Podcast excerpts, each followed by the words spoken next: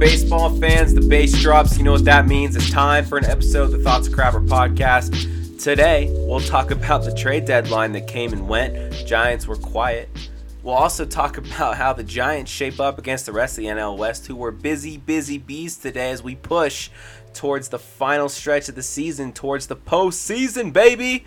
And then we'll go ahead and preview the upcoming two-game series the Giants have here in Denver, where I'm located. I wish I could be there, but I can't. Oh well, you live and you learn. And the Thoughts of Crapper podcast starts right now. In a trade deadline where many Giants fans expected to say goodbye to Johnny Cueto, Kevin Gausman, as well as Tony Watson, the Giants decided to hold all of their pieces this year. They actually ended up making a move with the Tampa Bay Rays. They traded for left-handed pitcher Anthony Banda. He's a 6'2", 230-pound lefty who throws straight gas. He's appeared lifetime in 18 games. He's got a 5.96 ERA and 51.1 innings pitched with 51 strikeouts, as well as a WHIP in the 1.5 area. Right, I'm actually real excited for this guy. The Giants didn't give up anything to get him except cash, which the Giants have plenty of, as they're one of the richest franchises in baseball. Right, and this move tells me that Farhan and Kapler had a talk. They like what they see, and they're going to go for it, right? One of the things that I take notice of last year when they traded away a lot of their bullpen depth, as in Dyson and... God, who else did they trade? They traded somebody else. Melanson, and then I think they traded one more. Pomeranz, that's who it was, right? In the Dubon deal. And, you know, it seemed like that the Giants lost some chemistry, and it just... They didn't feel like they meshed well with the call-ups that they called up with Gustave, and then the Maranta injury hurt. You know, he actually might be back. So, you know what? This bullpen might actually get a lot better here come September. And I'm excited about that. It tells me that the Giants might actually end up going for this. We might actually we might actually make a postseason. And you know what? That'll feel real good, especially after the year we had last year and the year we had in 2017 and 18, right? You know, rebuild. It's been kind of a rebuild. This is probably one of the weirdest rebuilds in MLB history, right? We're not rebuilding. We don't want to say we're rebuilding. We're not tanking. We're not going to do an Astros and just tell our fans that we're going to be really terrible for 4 or 5 years, get all these draft picks. Same with the White Sox. Same with the Royals, right? All these other teams that just went through all this for a World Series window.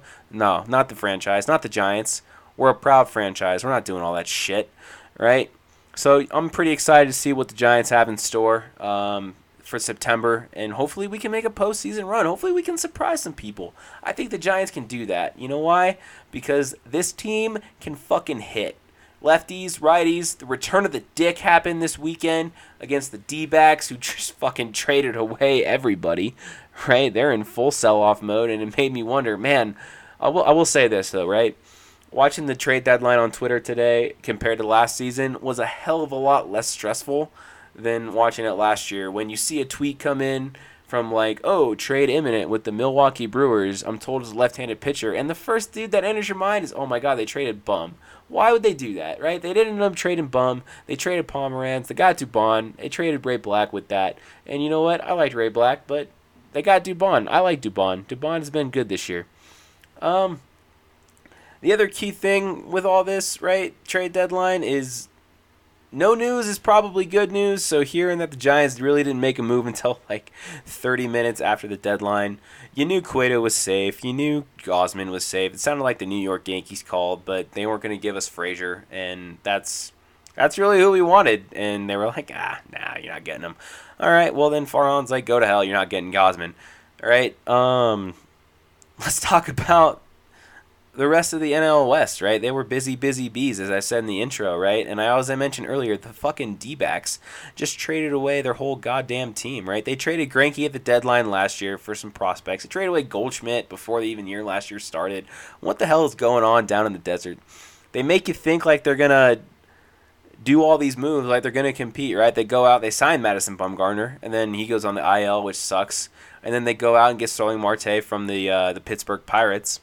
They look like they actually have a pretty decent team, right? They trade Archie Bradley, they trade Chafin, then they both to NL Central teams, Bradley to the Reds and Chafin to the Cubs, And then they trade Starling Marte, the dude they just signed. They trade him to freaking Miami, where players go to die, who are actually in front of the Giants right now in the playoffs. We'll see how that works out. Hopefully the Giants, make their push and get ahead of them, and, maybe baseball will be just, and the Marlins will end up going back to where they used to be, right? The other move that was kind of surprising is the Rockies traded for Kevin Pillar, who's coming back to the NL West. I'm sure he's really happy about that. A lot of big outfields for him to roam out here, and that makes him happy. The Giants will probably see him tomorrow in Denver, which, I'm sure a lot of the guys from last year's team will be happy about that. I'm sure Yaz and Crawford and all these other guys will be real happy to see him. Although with COVID, they can't go give him a HUD. He was a Willie Mack Award winner last year. They didn't tender him. But you know what? Farhan knew what he was doing, and I'm completely okay with that. In Farhan, we trust, right? The other big one is the Dodgers, who I hate. We all know that, right, from my tweets. Beat L.A. They trade Ross Stripling. There was talks that the Dodgers might have been in on Lance Lynn, but it looks like the price for Lynn was a king's ransom, and I don't think he's worth it, in all honesty, right? The dude's, I think, is a little bit overrated, and there was not a lot of starting pitching on the market this year anyway, right? Besides Cueto and Gausman, and then there's probably like Mark Miner. He went to the A's. That was a big pickup for them, but we're not going to talk about the AL because no one gives a shit. The Dodgers trade away Ross Stripling. I forget where he went. Where did he go? Let me look it up real quick. Ross Stripling. I'll tell you one thing, though. Ross Stripling gave up a fucking Oppo Taco to Jalen Davis earlier this year. That makes me happy. They sent Ross Stripling to the Blue Jays. The Blue Jays added some, three starters this year at the deadline. That was kind of awkward. That was kind of weird for them. And then, the team of the hour, the team of the last 48 hours, actually, the San Diego Padres. They trade for Clevinger. They get rid of all their catchers. They trade for Nola, the catcher from, what I think, Seattle. They just made all the deals. This between Cleveland and Seattle, these guys have just made all the deals. And it's kind of weird because the thing that makes me really happy is the fact that I don't have to watch Austin Hedges behind the plate anymore because he was dealt in the Seattle trade. And I'll tell you why, right? Austin Hedges receives the ball in the most annoying way, and I don't know why. I haven't seen any other catcher receive the ball the way he does. And he also pimped a home run, I think, last year, where the dude's hitting 189. He pimps a home run, and I was just like, dude, shut up. Drop the bat and run. And I can't believe the Padres are going for it, though. In all honesty, I think what Clevinger said, that the Padres are the most exciting team in baseball. Why? Because they have Tatis. I'll tell you what, we got Brandon Crawford. Better. I don't know about that. Tatis is a freaking stud, right? They also got Machado. They also got a lot of money tied up. I'm surprised they didn't try to offload Will Myers. Giants probably would have tried to trade for him. There's a lot of interdivisional trades this year too, which was really weird, right? Especially in the AL West. You got the A's dealing for La Stella yesterday, and then Mark Miner today with the Rangers and the A's. So that was kind of odd. You don't necessarily see interdivisional trade deadline deals. And hopefully the A's can get back on the field. Now I just saw they had a positive COVID test today, and we wish the A's the best, even though they're the Cross Bay rivals, and they're holding on to that Battle of the Bay trophy, and we all know how much that coveted trophy is worth to Giants fans. The other thing I wanted to talk about today is let's go ahead and let's break down the upcoming series we got today with the Colorado Rockies. The Giants have not named a starter for today's game. I imagine it'll probably be Kevin Gausman against John Gray, a righty, and the Giants just faced a righty. We'll probably see a real left-handed heavy lineup, but I imagine we got to see Flores in the lineup with maybe Dubon, probably give Solano another day off, right? That was actually kind of the other guy I was kind of surprised wasn't traded today, was Donovan Solano. I think the Giants probably could have got a pretty big return for him, but I know Farhan likes his guys. It's one of Farhan's guys, and we'll see. That first pitch for today's game is 6:10 local here in Colorado and 5:10 or 5:40, sorry, 6:40 local, 5:40 Pacific Standard. In the next game, the Giants are going to face the lefty, Kyle Freeland. And I gotta say, the Giants are probably real excited to not see Marquez. They just absolutely dusted him in their last series. I can't forecast who the Giants might put out for this game. God, maybe Tyler Anderson, maybe a lefty on lefty. That would be one thing, hopefully, or maybe I'll probably Logan Webb. Either Webby will go tomorrow or he'll go Wednesday, and then Gausman will probably either go Tuesday or Wednesday. It really depends. It all depends, though, on what Kapler wants to do with the lineup. He might want to sprinkle in a lefty. And on other news, right? I'm looking for, can the Giants go on the road and win 2 in a row? Right? Can they get back to 500? Here are my goals for the 2020 Giants: get to 500. Get to a comfortable position in the playoff spot. You're not going to catch the Dodgers. We already know that. Get to the playoffs, and then surprise some people. Let's bang some skulls around. Let's see what this team is really made of. Let's see what Gabe Kapler does in his first postseason as a manager, especially with the Giants. He probably should have got there last year with the Phils, but that was just a weird situation. I'm real excited to see. Hopefully the Giants can make the playoffs. They can make a run. If they get eliminated in the DS, and you know what, I'm okay with that. This is a rebuilding team, and anytime your team makes the playoffs, you got to feel happy about that. Except 2016, we don't talk about 2016. That still hurts. And it is an even year. Can the Giants capture that even year magic that was so coveted in 10, 12, and 14? Hopefully they can. If not, then well, fuck me.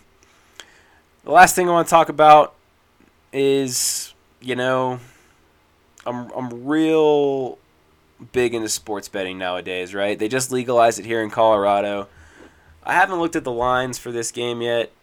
I don't think they're out. But I'm probably taking the Giants in both games, right? We'll see. And definitely probably taking the over, right? The Giants have hit the over a lot more than they've hit the under. I imagine they set the over somewhere around 10. That's a 6-5 game for them to make it. I think that's possible, especially with the Giants starting pitching. They tend to give up some runs, which is okay. I